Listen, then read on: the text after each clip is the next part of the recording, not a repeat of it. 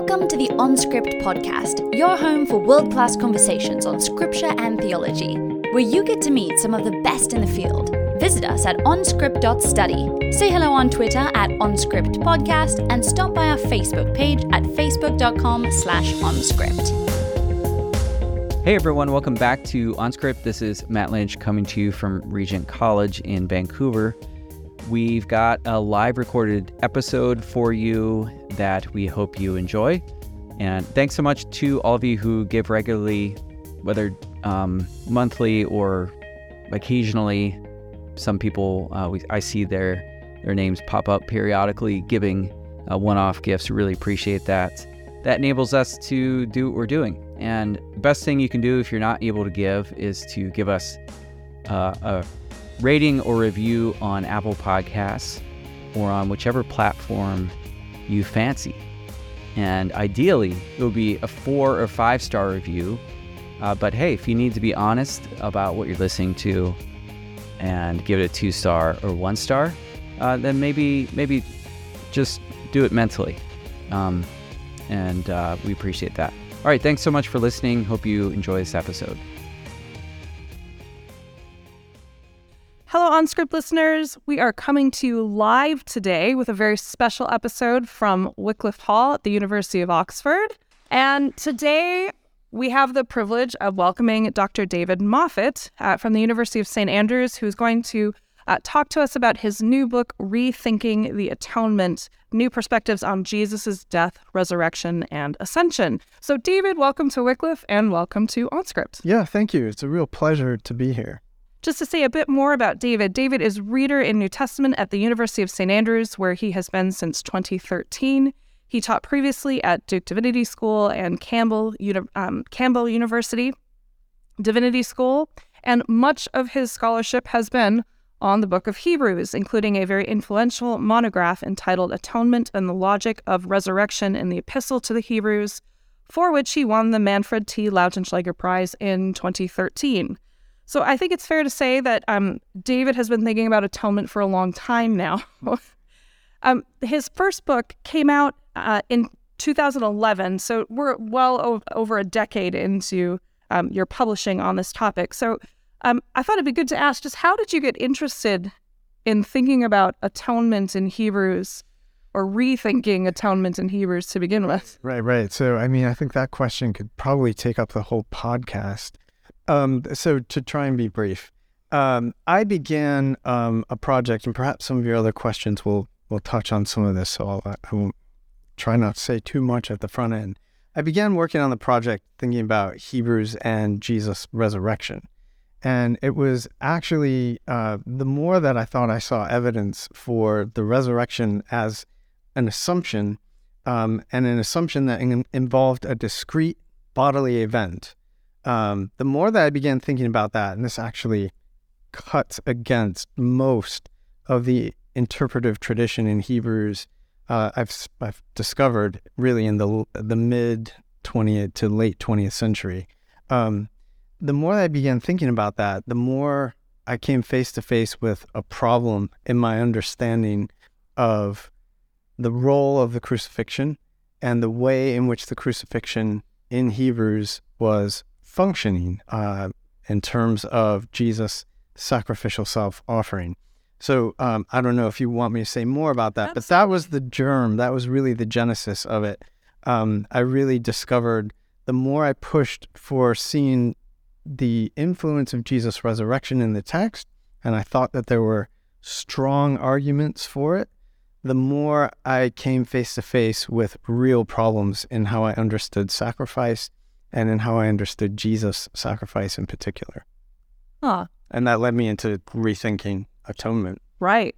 And when you say it's a rethinking, obviously that says something, maybe it hints at your background. Maybe it'd be helpful. Just how did you become? I think it's always interesting to hear how people become biblical scholars. Right. Yeah. Um. So how did you begin to rethink this? What was your background that maybe was different from this, and how did you? Sure. Um, I grew up in. Um, I think it's fair to say uh, a fairly reformed evangelical context. Um, it was Baptist. Um, I'm still Baptist. Um, so I think uh, probably many people will be able to fill in certain understandings of atonement just based on talking about this reform background as a context.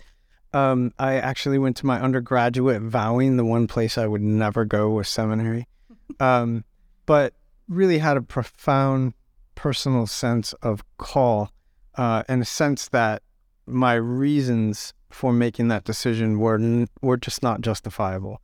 Um, and so I thought, okay, I probably should go to seminary. I had always enjoyed thinking about theology, had always enjoyed reading scripture, um, and always wanted to know more.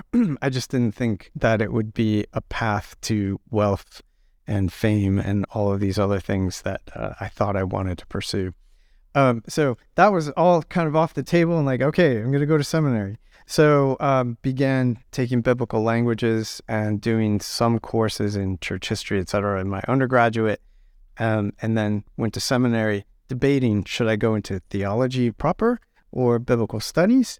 And I really do think that some of that reform background um, had a huge influence on the decision I finally made. That there was a sense of like, okay, if I want to really think theologically, I need to have a good grounding in the text. So that's what took me into New Testament.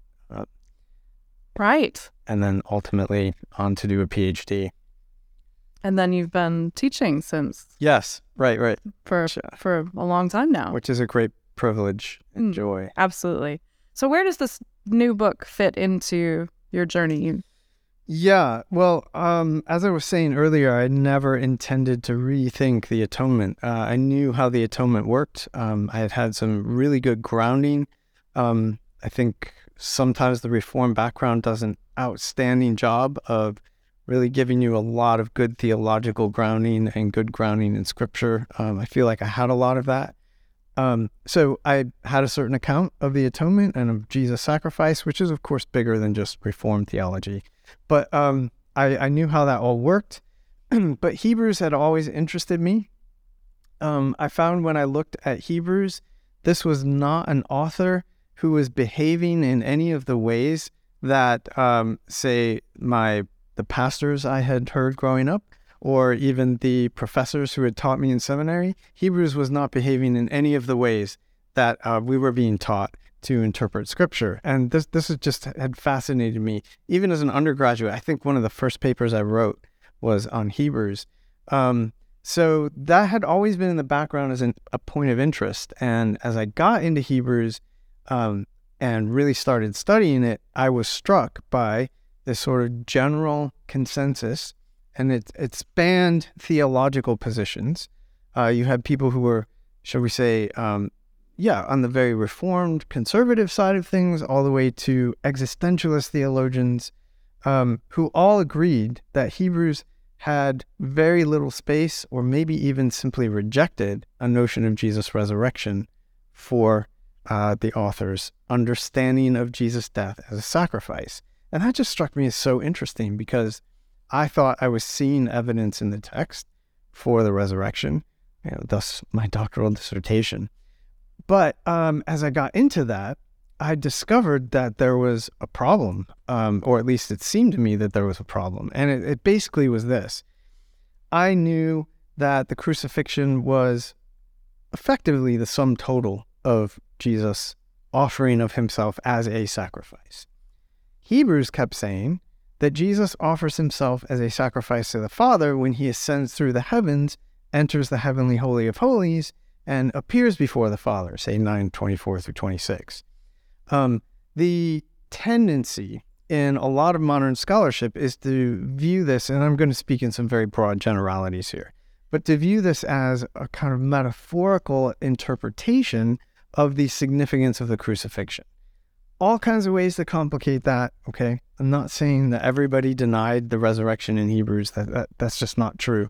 Um, but there was a tendency to view the language of Jesus' self offering before the Father, either in terms of some kind of um, culmination or maybe after event, uh, or to really just flat out argue that this was a kind of existentialist theology in which the meaning of the crucifixion was being explained by all of this heavenly appearance language. Well, once you put a discrete bodily resurrection into that picture, suddenly that unity between cross and heavenly presentation, however you work that out, okay, that unity could no longer stand, at least not in a simplistic way, because the resurrection suddenly meant that whatever was going on in the cross, it was distinct in certain ways from the ascending through the heavens, passing through the heavens in Hebrews 4:14, and then uh, especially toward the end of chapter 9, appearing before the Father to before the face of the Father uh, to offer himself. The bodily resurrection meant that suddenly that appearing before the Father to offer himself was um, meaning something very different than what I had always thought. Like it wasn't just a way of explaining the cross. And this blew my mind because I, I just thought this made no sense at all. I could not make any sense of sacrifice or atonement as I understood them, with the focal point being on Jesus' heavenly presentation before the Father. Um, that is what got me rethinking all of this. Uh, I don't know how, if you want any more specific on that, but well, let's let's um let's maybe just back up a yeah. second because there are two words that are really key to this whole discussion, and they're also really slippery. Yeah. Atonement. Yeah. And sacrifice. Yeah. So when you say atonement, what do you mean by that, and what do you maybe not mean by that? Uh, that's extremely helpful. Thank you. Um, so, in the introduction to this book, one of the things that I try to do is address this very question. We tend to use the language of atonement, I think it's fair to say. I can certainly cite some theologians who do this, but I'm not I'm not a systematician, so uh, those of you who might be listening who are thinking, no, no, that's not fair, forgive me. Uh, I'm not trying to reduce all systematic theology to this point, but certainly in my experience and in some um, of the reading I've done, it seems to me that we tend to use the language of atonement as a kind of big umbrella category that is almost, if not equivalent to, the concept soteriology. It's all the things that Jesus does to save people. And then what, uh, and certainly I, I remember being taught this in, in seminary. Um, there's a way then of thinking about the atonement where you have lots of different biblical images um, that can be viewed, um, and I thought you were going to push me on this word, as metaphors. you, can view that as maybe like a gemstone. Um, and each of these different images is a facet on the gemstone. But at the center of the gemstone is the crucifixion. And so you can turn the gemstone and you can see, oh, here's here's a problem. Um, let's say enslavement, uh, and you need redemption. Um, so that's one of the facets of the gemstone. And you can turn it again and say, oh, here's a problem, sin, and you need forgiveness. Uh, or here's a problem, God's wrath, and it needs to be propitiated, and etc. Okay. But there's a fundamental reductionism that's involved in this model to say that all of these different images are um, tend to be uh, metaphor metaphorical ways of speaking that all point to the real problem, which is a more abstract notion of human moral failing and God's wrath and the need for forgiveness. Uh, okay, so um, if you if you have that as the basic notion of atonement, then what can ten, what can sometimes happen is that when you go back to very particular biblical contexts, let's say sacrifice, and you start seeing the language of atonement being used in the context of Levitical sacrifice. There's a history behind that, uh, and I touch on this a bit in the book as well. Um, but you start seeing that language used, there can be a sense in which you can begin to mash up, as it were, these different ideas and imagine that what happens in Jewish sacrifice is in some way um, exactly what's going on in the crucifixion. All right, so what I'm trying to do when I use this language is recognize that one, this is the way that we tend to use it in English theological discourse. So I'm not ready to just throw the language out. But two, um, and even in my dissertation that you referred to, I tried to be very careful um, and speak about sacrificial atonement or Levitical atonement as a way of saying there might, uh, I, we can come back to that gemstone model if you'd like. I think it's wrong. um, but even if it's not wrong, there's still a way of saying that there's something very particular that's going on in sacrifice that is solving very specific problems, which is not equivalent to all of Jesus' salvific work or, or even all the salvific work that God did for his people uh, prior to the advent of his son uh, and the incarnation. Um, that there's something very particular going on. And that, uh, that thing that sacrifice is doing, uh, that the Hebrew word is kippur, um, is probably best viewed as some way of removing a thing, which is a hindrance to the relationship between God and his people. And if you don't remove that thing, there are all kinds of bad problems that can result, including God's wrath breaking out against the people, including God even abandoning his residence in the temple or the tabernacle. Uh, so it's it's a problem that has to be solved. But forgiveness, uh, and people like Roy Gane have really made this point, I think, exceptionally well. Um, even James Barr actually before him. But um, these are things that happen subsequent to that removal. So, in a sense, atonement might not be the best word to render kippur, but again, this is part of our translation history, um, thanks largely to decisions that Tyndale made. Uh, but yeah, I'm trying to use it in two distinct ways. One, recognizing this bigger category of soteriology. Um, and I, I guess I would say, in that sense, Jesus solves all the problems that keep God and humanity apart. But what I'm arguing, different from that gemstone idea, is that he doesn't solve all the problems in the same way at the same time.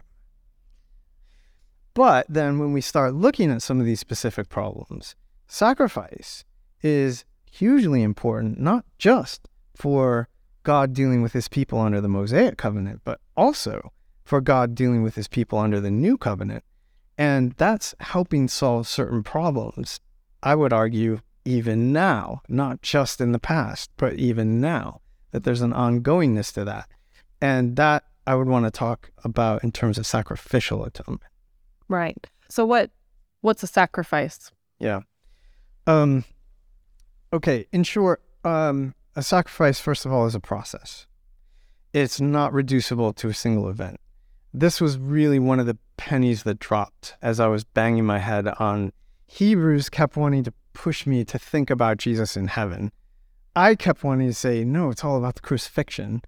And it occurred to me that in Leviticus, there's way more that happens in a sacrifice than just killing an animal, because I, I had read Leviticus before. Uh, and when that thought occurred to me, um, I think it was that day or the next day, I sat down with Leviticus and read Leviticus straight through in one sitting. And I asked just one question. And it was, what does the death of the animal do? And that really was a penny that dropped. We tend to use the language of sacrifice as if it's synonymous with killing something. But that's not Leviticus. Um, it's also not even pagan rituals, um, but that's a whole different, you know, a whole different kettle of fish. Um, but in Leviticus, it's clear that first well, maybe not even first, but in, early in the process, the animal is slaughtered. Only then are its blood and parts of its body taken to the various altars depending on the sacrifice. Which means, by the way, no animals are slaughtered on any of the altars at the Jerusalem temple. Now, that again, this is just there in the text, right? Or in the tabernacle in Leviticus. It's there but I had never seen it because I just assumed altars are for killing animals, but they're not. no animals are killed on the altars. That part of the process is subsequent to the act of slaughter. And if you just look at the text, this is self evident. Um, couple of quick reasons. One, there's always a fire burning on the outer altar. Now, just take a minute and imagine. No, don't imagine. Um, trying to put a live animal in the midst of a fire, reaching in slitting his throat, collecting the blood, butchering it, washing it, salting it, putting parts on. It doesn't make sense. Um, second reason only priests get to approach the altar in Jewish religion. Um, that and yet, at least in Leviticus, it looks like the offerer is typically the one who slaughters individual sacrifices. But see, the offerer, the offerer can't go to the altar. So again, there's a distinct. Plus, Leviticus says you kill the animal either before, like at the the entrance to the tabernacle, or to the north side, uh, a space on the north of the outer altar. So, for all these reasons, right, slaughter is only part of a sacrifice. It involves a lot of other elements, and these other elements actually um, move in a particular direction. Um, even before you slaughter the animal, you have to bring it to the tabernacle or to Jerusalem and to the temple. Or you come to the temple and buy it there. But there's there's already a directionality involved here. Then the animal is killed. Then the blood and parts of the animal are taken to the altar. And then in some cases, uh, especially with sin off certain sin offerings, and then on the Day of Atonement, the blood even goes in to the tabernacle or into the temple in Jerusalem. So there's actually a very there's a direction here something is moving from the, as it were, the mundane world, and it's something that belongs to an offerer or the offerer purchased. They can't, you can't offer a wild animal, right? And that's because this is costly for an offerer. Uh, it actually costs you something to offer a sacrifice. And then you are going through a process which conveys the item from the rightful owner, humanly speaking, to the rightful owner, divinely speaking. In other words, you are giving a gift to God. That's what's at the heart of Jewish sacrifice and Levitical sacrifice. So I think the best way to think about it is to think about it in terms of giving God a gift. And um, in Jewish sacrifice, everything depends on whether or not God will accept the gift. There is no magic here. You do not manipulate the God of Israel. Just read the prophets. If God chooses not to accept the gift, you're in trouble because the mediation in the relationship is broken down. Um, but if God chooses to accept the gift, then there are certain things, benefits that the worshiper can receive. One benefit can be fellowship with your God.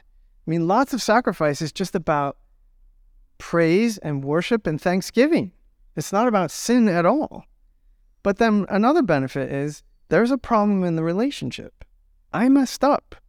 Here's a way to try and, and yeah, be reconciled, which is really what atonement means. Um, and that reconciliation is at the very end of this process, in which God, after accepting the gift, at least notionally, is willing to then forgive. So that that's how I would want to think about sacrifice. It's not just an act of killing something. Uh, it's not an act of it's not a punitive act in which you're taking something out on the animal because the animal is actually the gift that's given to God.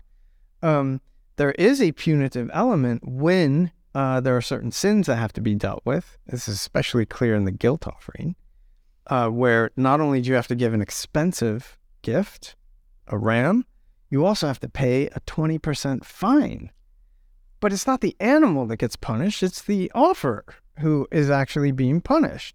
Uh, so there is a punitive element here. Um, but that's, and again, that's only for some sacrifices. But ultimately, it's a process in which a gift is conveyed into God's presence. And um, under certain circumstances, uh, if God is happy to accept the gift, there are then certain benefits that accrue to the worshiper. So I mean that was an incredibly thorough explanation of Yeah, something sorry. probably no, I mean that's but that's good because I think it's a, a word that we use all the time and probably we we all sort of assume that we're talking about the same thing. And I just you're obviously not talking about sacrifice in the way that, you know, it's used in the discourse um, in sort of casual conversation, which is sort of the point. Yes, that's right. I, Um, that's right. I'm trying to be very descriptive here. Yes, and and the book is really descriptive. I think this the point that you just made comes through really really clearly. Um, I, I wonder if I can press you on on just the how if this is true in Hebrews, and I'm I'm willing to, being that your work is in Hebrews, um, I'm willing to sort of say, okay, in Hebrews that this this notion of sacrifice and um, atonement, I think you've made a really good case for it. Um, my students who are sitting here will will know that I speak um, often about Hebrews and David Moffitt's work on Hebrews. Um, I wonder because I'm not a Hebrews person, should we expect that same sort of consistent pattern in the rest of the New Testament? And if so, where do you see it? That's a great question. Um, I uh, I don't want to assume that uh, what we see in Hebrews uh, must be what every author of the New Testament, Hmm. or you know, even to go bigger, every Second Temple Sure. would have thought about these matters. I think we have to, at some level, take it on a case by case basis. Having said that, I've been struck because once you start thinking in these ways, uh, y- you you begin to think, oh man, there may be multiple texts in which I've just assumed certain things that perhaps I should rethink that assumption. Okay, um, I mean, let let's just take an example. Like uh, we we talked a little bit about taking blood to the altar. Uh, this is uh, a part of um, most uh, Jewish sacrifices. Not all, because not all sacrifice, although the language is the same, involves an animal at all, right? You, you also have- can give grain, wine can be given, you know. So, um, you know, it's not all about blood, but blood is a major element. And uh, Leviticus 17:11 says that blood is life. Uh, and you know that that again just blew my my mind because I knew that blood was a symbol for death, and yet here it was explicitly life. And anyway, lots of people will want to say that I'm wrong on this. Fair enough. We, there's plenty of room to debate this point and how you think about life and death, etc. But it, it occurred to me that well, wait a minute. Maybe there are ways to start thinking about blood in the New Testament that might be different. Now, blood is a complex term. It's, it doesn't mean just one thing. We always have to think about the particular context in which it's being used. So that then gets you thinking are there other places where we get sacrificial ideas and blood being used? And one text is 1 John 1 7 through basically 2 2. And, you know, in 1 7 through 10, you clearly get sacrificial ideas. You get this idea of um, confessing sin, um, you get this idea of Jesus being faithful and just to forgive sin. Uh, you get this idea of blood, um, and um, Jesus is this righteous one. Uh, th- these are these are like if you were to put these ideas in a graph, they would fall out on the quadrant that is Jewish sacrifice. Like the language is lining up there. Um, certainly in the uh, commentaries that I've looked at, modern commentaries, blood is is read as uh, a metaphor or a synecdoche or something. It's referring to Jesus' death.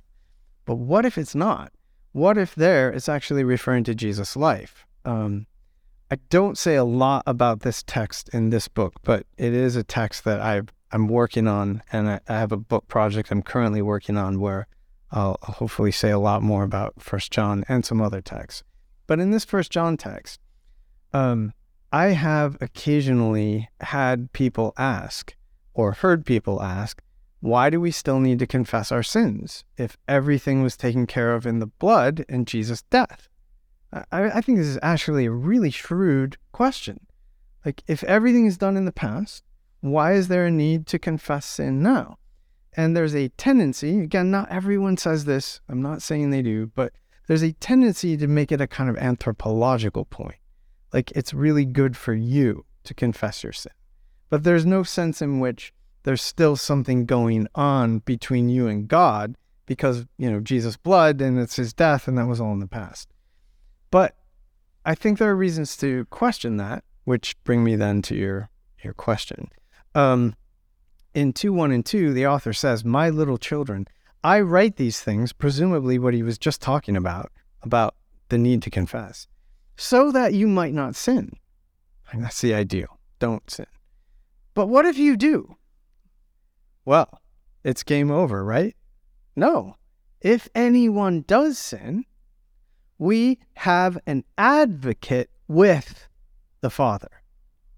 And he is our, I, I think there's a good case here for hel, the word is hilasmos, to be translated atoning sacrifice.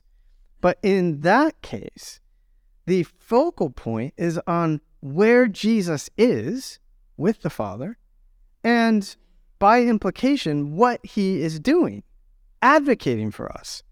That looks a lot like what Hebrews spells out in a lot more detail that that the Son, as the embodied human Jesus, passes through the heavens, offers himself, presents himself to the Father, and now actively intercedes for his people.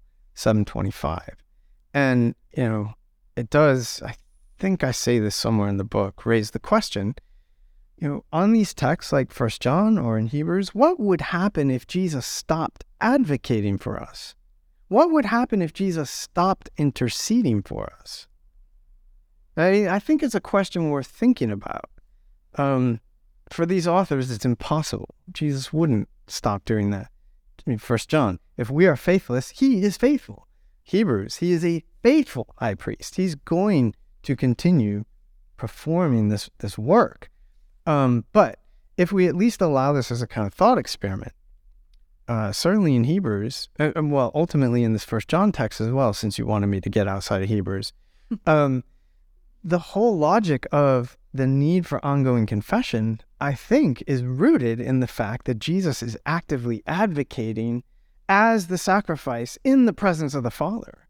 So it's not just a bit of anthropological, you know, oh, it's good for the soul. It's actually that there is a means to deal with sin and that means is the ongoing work of Jesus. John doesn't use this language, but it looks like a high priestly idea. Um, and if that's right, then there's at least one text where a similar logic seems to be in play. Um, and uh, I have suspicions that there are others. I talk about Acts mm-hmm. um, a bit in this uh, one chapter of this book, uh, and you know, I'm I'm still trying to figure out if I should dive into Paul. But you know, Romans eight thirty four through thirty nine is there. It is. Who is the one who condemns? It's Christ Jesus who died, but even more, even more, was raised and is seated at the right hand of God, just waiting for everything to wrap up. No, interceding for us. Not only do you have an allusion to Psalm one ten here, uh, but you have this idea of Jesus actively doing something.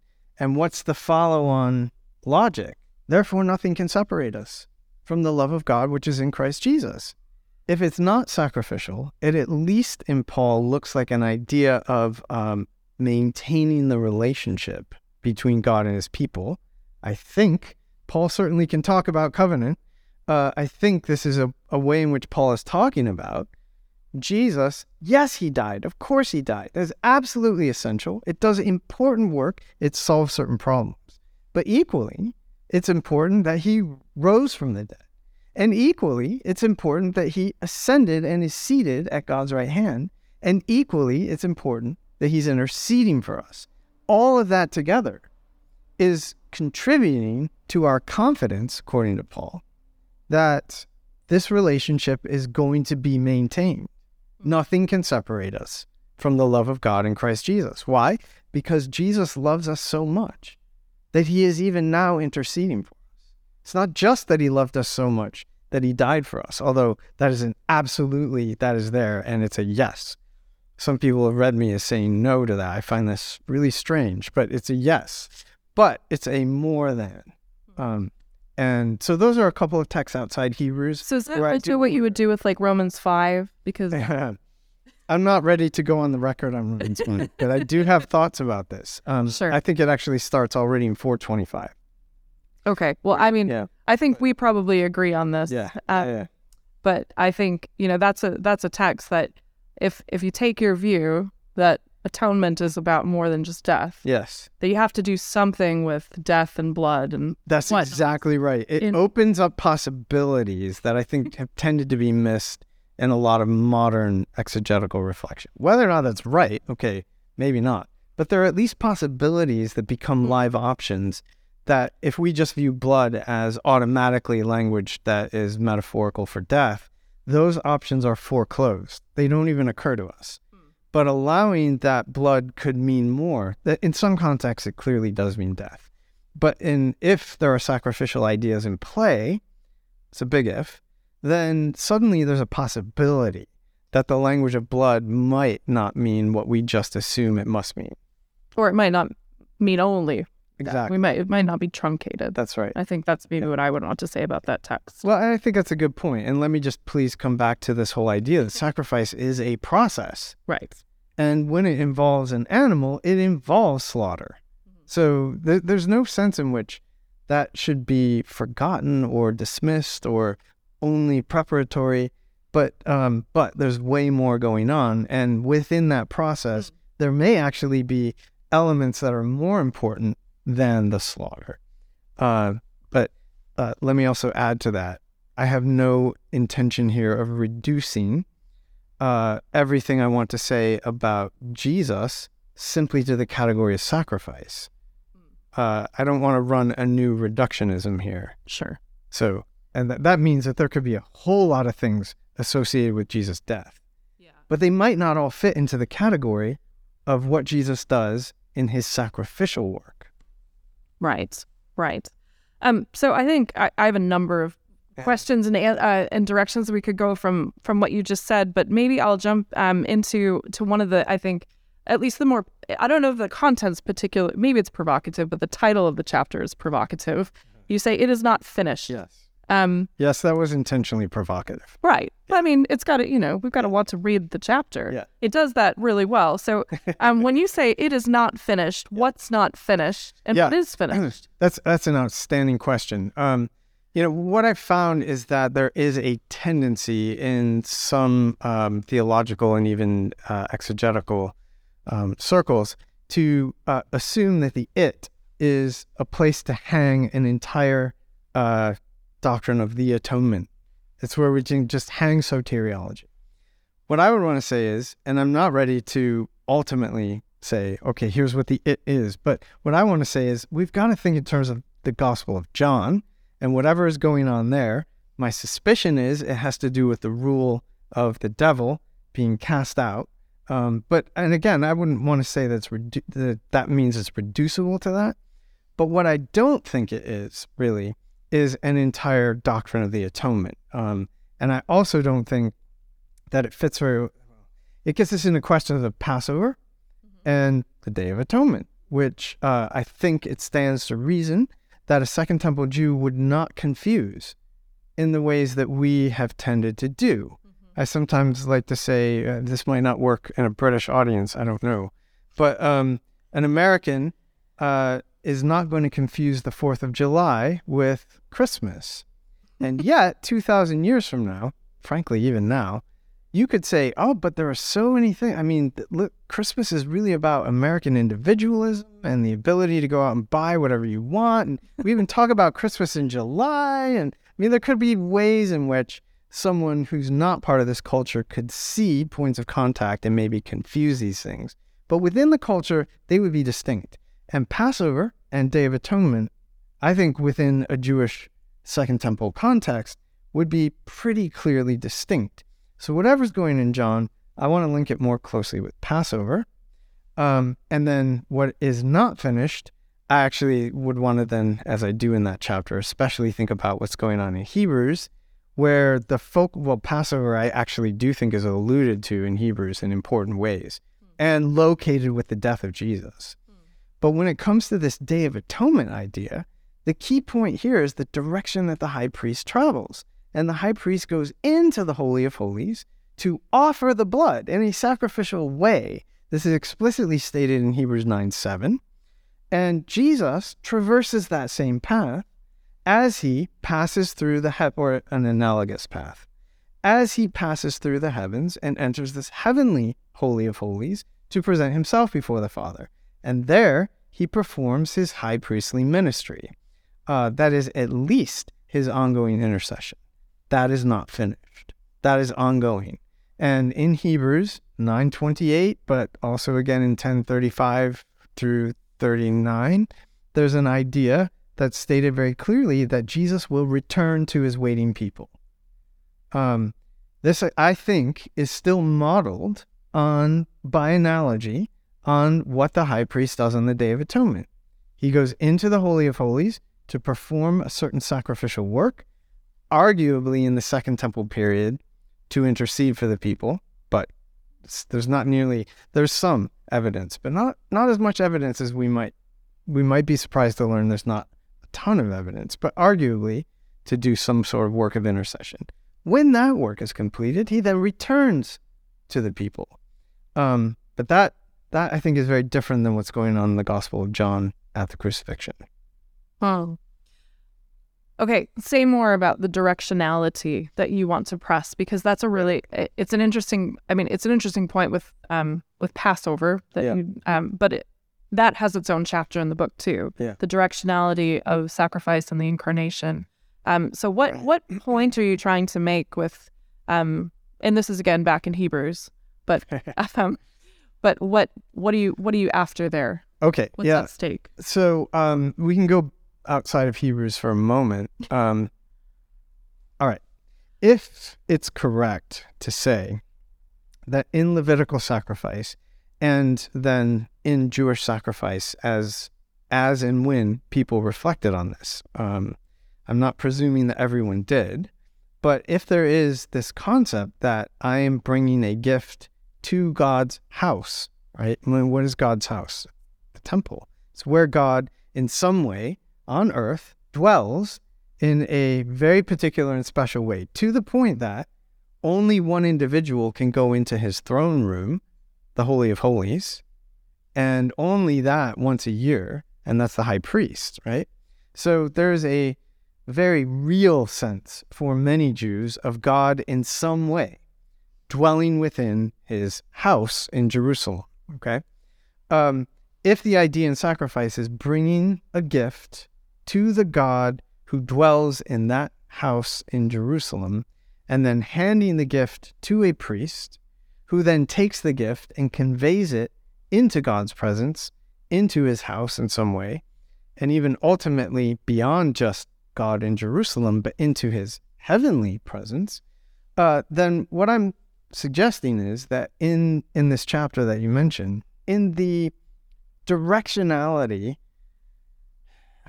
and and I'm willing to allow that to be more of a conceptual word, but in the directionality of the incarnation, um, well, maybe especially in some of the Johannine texts, when Jesus dies, he is very clearly conceived of as being sent away by the Father. He is away from the Father when he dies. Only then does he return to the Father. And it's that return in which he actually traces the very direction that a sacrifice traces. Now, I'm not saying John does all of that, uh, but certainly I think Hebrews is thinking in these ways. Um, and this idea of Jesus being sent away, well, I think I think it's there in Hebrews three one. Jesus is the apostle, the sent one, and the high priest of our confession, the returning the one who enters God's heavenly presence. But even Paul can talk this way in Galatians 4. He was sent away by the Father to be born of a woman. Uh, now, if we think about the incarnation in that way, then there's something very strange if we assume that the crucifixion is the sum total of Jesus' offering of himself to God as a sacrifice. And that strange thing is, he's away from the Father. It's only after his resurrection that he ascends and returns to the Father. And it's exactly in his return to the Father that, in various points in the New Testament, not just Hebrews, right? Even in John, Jesus says, I am going to my Father's house. That's got to be heavenly temple language, I think. Um, there's this idea that he is going to return to his Father. And even in John, he's going to be doing something, making things ready in some way. Um, but in Hebrews, what he does, uh, I think conceptually, would make very good sense to a Second Temple Jew, because it's precisely in his going to the Father that you would, I think, almost even naturally, start calling up ideas of priests taking sacrifices to God's house and entering God's presence. Um, so that's kind of what I'm trying to get at in a nutshell Right. in that chapter. That in the incarnation itself, there are directions that it, once we start thinking about it in these ways, make it a lot less self evidently obvious that the cross is where Jesus offers himself to the Father. Indeed, I'm not quite sure I'm ready to put this in print, but I have I've thought about like let's let's think about the cry of dereliction. If Jesus imagines, if Jesus imagines that as he's dying on the cross, he's offering himself to the Father as a sacrifice, I think the cry of dereliction would then mean that he's concluded that God has not accepted the sacrifice. Now, I say that I say that only to make a certain kind of point, and that is I think this is just the wrong set of concepts to to overlay on what's going on in in these particular aspects of the incarnation. Um, one reason that I think we can conclude for certain that God has accepted the sacrifice is that Jesus didn't get forced out of the heavenly holy of holies when he showed up there. He was invited to sit at God's right hand, and uh, certainly Hebrews thinks he's still there. Acts seems to think that he's well standing, but there in God's presence. Revelation has him standing uh, in relation to the throne in some way. Um, and um, Paul. and Paul, yeah, right, and Romans eight thirty four, and um, you know the Johannine epistles, First John has him there with the Father. So that that's the proof that God has accepted the sacrifice, because He not only welcomed the Son into His presence, He invited the Son to come and take His throne at His own right hand however we conceptualize that.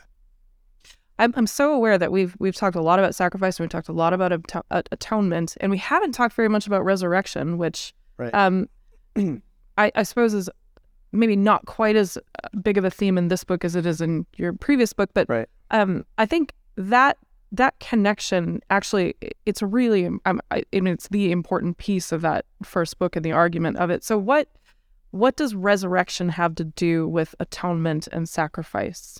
Why do we need resurrection? Yeah, much in every way. Uh, I think Paul might be happy to say that. Um, uh, okay, again, uh, I hope that no one will take what I'm about to say as um, as a, a, reductive account of mm. even what resurrection could be doing, because that is not my point. But there are certain things I think Hebrews and thinking in these ways about sacrifice uh, might help us highlight. Let me start by saying I actually think the resurrection allows Jesus to have gifts to offer the Father. And what he offers the Father is exactly what's offered on the altar, it is analogous to what's offered on the altar blood and flesh. It is precisely the bodily resurrection that allows Jesus to present himself, his body, his blood, his flesh. Now, Hebrews doesn't say flesh, okay? We do actually get really interesting uh, patristic reflection where uh, we have some early fathers who are explicit that Jesus offers his flesh to the Father as his sacrifice when he ascends uh, Noetus, uh, not Noetus, Hippolytus in his Against Noetus talks very explicitly in this way, as does Origen and some others. Um, but I, I think actually the resurrection allows Jesus to present a gift before the Father. And what he presents is his humanity. That's the gift that he brings into the presence of God.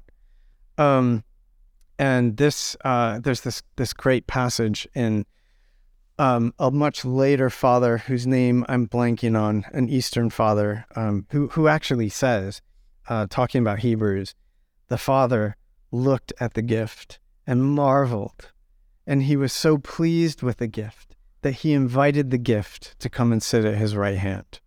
Right? I mean, this is explicitly sacrificial. I, I use the language gift, but you could translate it sacrifice. Um, he looked at the sacrifice and invited the sacrifice to come sit at his right hand um, that might have all kinds of fun and interesting implications for Eucharist, actually.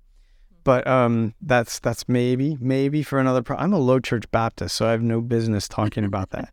But uh, but Hebrews and thinking this way is, has caused me to really rethink how I think about Eucharist. Um, so that's one way in which resurrection matters. Now, what I argue in my, I did not make this point in my dissertation. At least I don't think I did. um, what I argue in the dissertation is there's a, a real problem. Th- this is maybe a point that, if you'll allow me a minute or two to reflect on it, it, it's there's a real problem that Hebrews is trying to deal with when he thinks about Jesus as a high priest.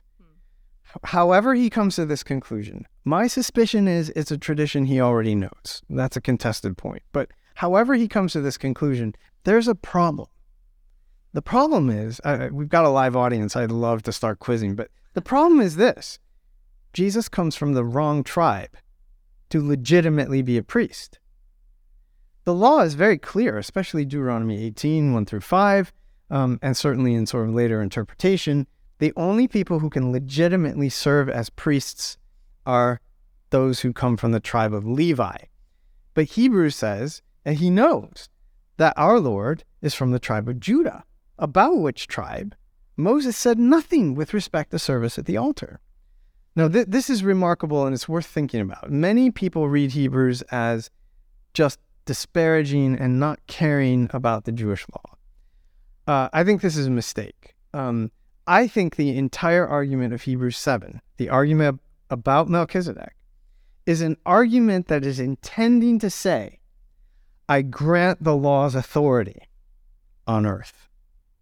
But there is another priesthood, and it's a it's attested in scripture with this figure Melchizedek, who is priest of God most high. That's just what Genesis 14 says. He is a legitimate priest, but he is without father, without mother, that is, without genealogy. This is the key idea that Hebrews is, is kicking around in Hebrews 7. Here is a legitimate priest who has no genealogy. Ah, now that might be interesting. Because if he's a legitimate priest, whoever this figure is, but he's not a priest because he's descended from Aaron and in the tribe of Levi, or descended from Levi and an Aaronic priest, well, then how could he be a priest? And again, lots of different ways to interpret what's going on in Hebrews 7, but what the author seizes on is, is Melchizedek's life and the fact that he remains a priest. And it's these categories that he then applies to Jesus, who he says, by the power of an indestructible life, shows himself to be a legitimate priest. That's a bit of interpretation, but I think that's the sum of the argument there. Now, Hebrews knows full well that Jesus died. So, how can the author say that Jesus has an indestructible life? Well, resurrection, I think, is the most obvious um, assumption to help interpret what the writer is saying there. The Son of God, who has life, in fact, Melchizedek, whatever kind of life Melchizedek has, I think it must be a creaturely kind of life, is compared to the Son of God. And then, interestingly, Jesus is compared to Melchizedek. And I think it's precisely at the level of creaturely life. Before the resurrection, Jesus could die. He died. Hebrews knows this. It matters, in fact, in Hebrews 2, it is one of the ways, one of the things that the death of Jesus does is um, defeat the devil in some fashion release people from enslavement to the devil. And there, I think he's got a Passover illusion going on. But um, but Jesus didn't stay dead, and now that he has indestructible life, you can never again kill him. The incarnation is once for all because of the resurrection. The Son of God is now forever blood and flesh, whatever that blood and flesh are like now. Um, and uh, so all of that means then, to come back to your question, that the resurrection in Hebrews is a way in which the author is presenting an argument for the legitimacy of Jesus to perform, to be a priest. And it is an argument that respects what the law has to say, but views the, the law's authority as applying only to these earthly priests. When Jesus ascends through the heavens, he can serve as a priest there because he's no longer on earth. And in this, whatever the priestly service there, um, however it's constituted, whatever it entails, has a different set of categories that legitimize one's ability to serve in that priesthood. Uh, this, just to sum up, is exactly what the author means when he says in 8 4 that if he, Jesus, were on earth, he would not be a priest at all. Because there exist those who offer the sacrifices, gifts in accordance with the law. That is a huge mark of respect for the authority of the law. On earth, hmm. even the Son of God could not be a priest because he's born into the wrong tribe. But he's not on earth. He has passed through the heavens and now serves in a different tabernacle, the heavenly one, which is actually the one that the earthly system is contingent on. So the resurrection, I think, is playing uh, an absolutely critical role in the author's way of arguing for the legitimacy of Jesus as high priest, in spite of the fact that he comes from the tribe of Judah. Right. So I'm just going to be, I'm, I'm going to play devil's advocate Yeah, yeah. because um, you articulated that really well. And actually, I mean, I teach this, so I'm I'm truly playing devil's advocate because I think that's a really convincing argument for all sorts of reasons. Um, and also, I think um, goes a long way to explaining why we should be very leery about claims about the dualism of Hebrews being Platonic dualism, Right. which is a Yeah. whole other topic. Yeah, yeah. Um, and my students who are nodding, they're like, "Yes, that's that's something we spend a lot of time talking about." Right, right. So, um, but you've received a lot of pushback for this. So I'm just going to read um, a couple of the things from the reviews, uh, which is maybe a mean trick, but I know that um, I know I, I just I sort of want to give you a chance to to respond to some of these criticisms. Um, so Nicholas Moore, in his review of your first book, um, says, "Is Jesus' death no more than the event which sets into motion the sequence leading to atonement?" Moffitt appears keen to maintain the importance of Jesus' death, but at the same time can describe it only as a necessary first step. And Jared Compton wrote in his published review. The published review says Moffitt's thesis, while nicely argued and enthusiastically received, is nevertheless untenable. And in his unpublished review, he he just says, "I think the book's fundamental thesis is just plain wrong." Yeah, sure. Um, and then Michael Kibbe says, um, he says that you adhere closely to the Socinian view. right. Um, so David, um, uh, why are you not a Socinian? Perhaps uh, Oh, maybe we could start yeah. there. And and and- and what else do you want to say that um that's that sets the record straight in these um I mean I just picked these three critical reviews and um overwhelmingly if you go and look at the reviews they're very positive. and um again this is a this is a really important and in some ways paradigm shifting work on Hebrews um that I think has has had so much to say but also you know it'd be good to to hear the respond to the critics So, I mean, in some ways, um, there are certain chapters in the current book which are actually responding. The "It is not finished" is Mm. is really an attempt to respond to some of this um, in in a particular way. Um, so, you you want to start with the point about Socinus? Uh, okay, so I mean, I'm not an expert on Socinus, but uh, I do actually point to Socinus because, as far as I had been able to uncover at the point in which I was doing my doctoral work, which was a a piece of work on New Testament scholarship, not a piece of work on the history of reception of Hebrews right or even the history of doctrine, etc. Nor was it trying to make a systematic theological claim. So, like, even in some of those reviews, the language about the atonement, I really, until this recent book, have tried to eschew talking about the atonement because I'm really not viewing what I'm doing as making some kind of new systematic claim. Um, going back to some of our earlier conversation. But um, my understanding is that Socinus was trying to make some systematic theological claims, and um, you know, I, I'm the the Kibbe article has always puzzled me uh, for a number of reasons, some of which I, I just won't go into. But one of the things that, that's always puzzled me about that article is at the heart of my dissertation. I mean, I say this in the in the at the very end of chapter one is the incarnation. And I don't know what else that term means. Certainly, I describe it as something that involves the heavenly Son of God becoming a human being uh, and then rising from the dead and returning to the Father. I, I just don't know how that could be read in such a way as to suggest that it bears a similarity to the bigger ideas that Socinus was arguing for, which are that the Son of God uh, is not uh, the eternal Son of God, but that he's the human being Jesus who then becomes adopted in some way into um, this identity of Son of God. I don't read Hebrews that way. I say this clearly in the first book. Um, apparently, it just got missed. Uh, I do refer to Socinus because it struck me as really interesting that, at least in some of the Reformation debates, Socinus is, is of course, like, you know, the big blue meanie um, behind a lot of Reformation arguments. Um, he he clearly is arguing that Jesus presents himself to the Father when he ascends as a human being. So I simply pointed out, I never said it's a great reading that Socinus offers. I said whatever we think about Socinus's bigger arguments, on this point, he was onto something.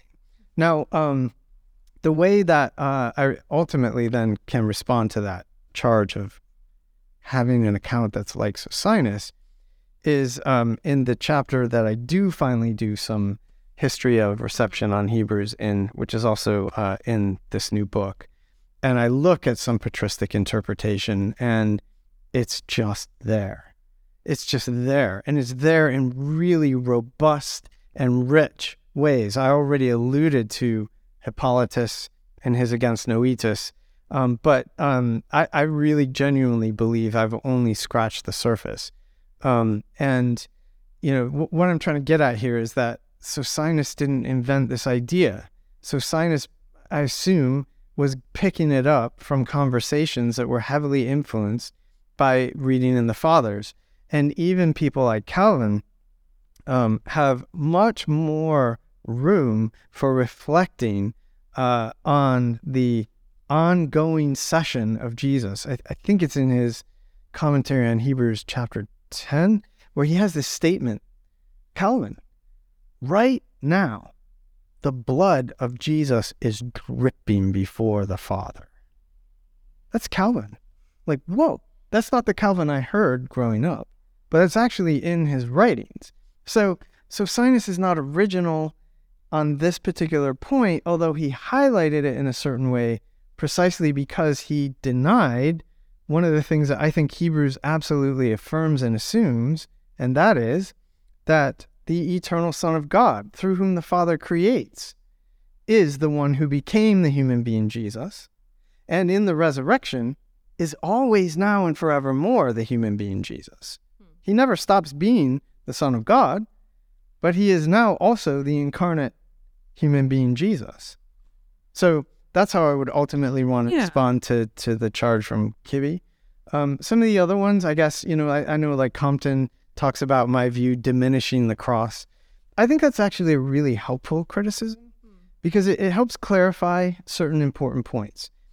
Uh, as I understand what Compton argues when he says that, and perhaps I've misread him, but um, as I understand that charge, that what I'm arguing diminishes the cross, what's really going on here is saying, really, all I have is the cross. Hmm. Because what I'm arguing is that there is more than the cross. And to say that there's more than the cross, if that diminishes the cross, it's really a helpful way of just putting out there very clearly that it really is the cross solely. Hmm. And this is not, I, I don't mean to even suggest that this is what Compton himself does, but I think actually this is one of the genius moves that certain kinds of more, should we say, existentialist Protestant theology seizes on. Really, all we need is the cross. So we don't, in these modern times, have to believe in the resurrection or the ascension. We can look at those as just ways of talking about the meaning of the cross. Now, again, I don't think Compton is saying that. But, uh, but to say that really it's all just the cross is a very helpful criticism. I'm glad that he put that out there because I think it allows us to then say, okay, let's just be clear. You have only the cross. I'm arguing that it's more than the cross. And what I would ultimately want to argue is that it's Jesus, I think Matthew says this, who saves his people from their sins, not the death of Jesus only, uh, which is really a way of saying it is the whole sweep of the incarnation.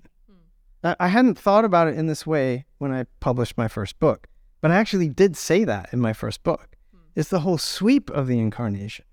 And this is a way then of going back to to a point I made much earlier in this conversation.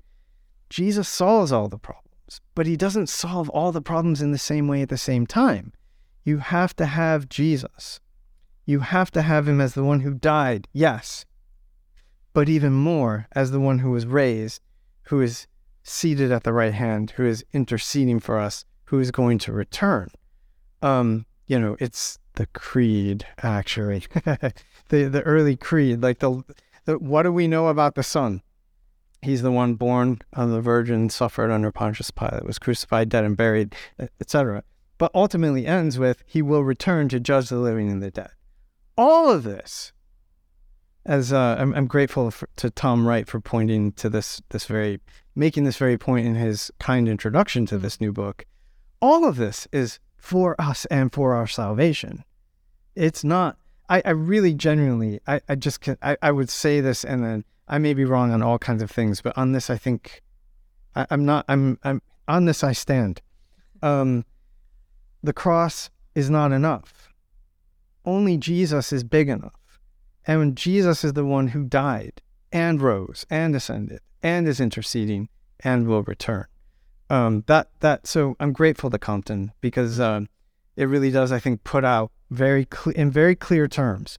Um, it allows us to talk about where the real points of of conversation, in my view, should be. Right, and I think um, just coming back to that because I think one of the one of the things that that comes through in your answer there is that not just the academic question, right? This yeah. is this is so much more than an academic question for yeah. you. Um, I I gather also right. for your critics. Um, certainly for Tom um, in his er, NT Wright in his introduction. Um, and he actually says he says when it comes to atonement, this is NT Wright. Uh, especially with the larger vision of this word that Hebrews offers, the preacher or pastor is just as much involved. And I think that's a really wise statement. Yeah. Um, but I wonder if you could just, uh, sort of in our closing moments here, reflect on what you see as the the pastoral significance and importance of what you're saying. So I do think that sometimes, um, again, I, I see this. I'm not trying to say everybody falls afoul of this problem, but sometimes we can effectively have uh, 52 Sundays of Good Friday hmm. you know, where everything really is just Good Friday. I've been in Easter services where it was really just Good Friday, this time with a smile, but it was still Good Friday. And, and part of what I mean by that is like you really never got beyond some notion of vindication or proof of acceptance that God had accepted Jesus' That was really what the resurrection seemed to be doing. I think pastorally, this approach opens us to if if there's merit to it if there's truth to it opens us to say no there's a lot more that jesus has done is doing will do and that we look forward to um, that has to do with our salvation. Uh, so i think it's if i can sort of gently prod on some um, of these traditions uh, it means that we need even in our account of the gospel to recognize that there is more than the cross. Uh, as important as the cross is, it, even just to talk about the cross is already a kind of displacement, right? Because it's Jesus who died on the cross. That's what matters. Um, but fair enough, I know it's it's a pious symbol that's important. And let me just add too to those who are being critical. This this is a healthy way to engage in scholarly discussion. Uh, I think it would be wrong for us to just throw out what has been an important element hmm. within certain kinds of um, pro- and, well, actually since high medieval Catholicism, but also then Protestantism.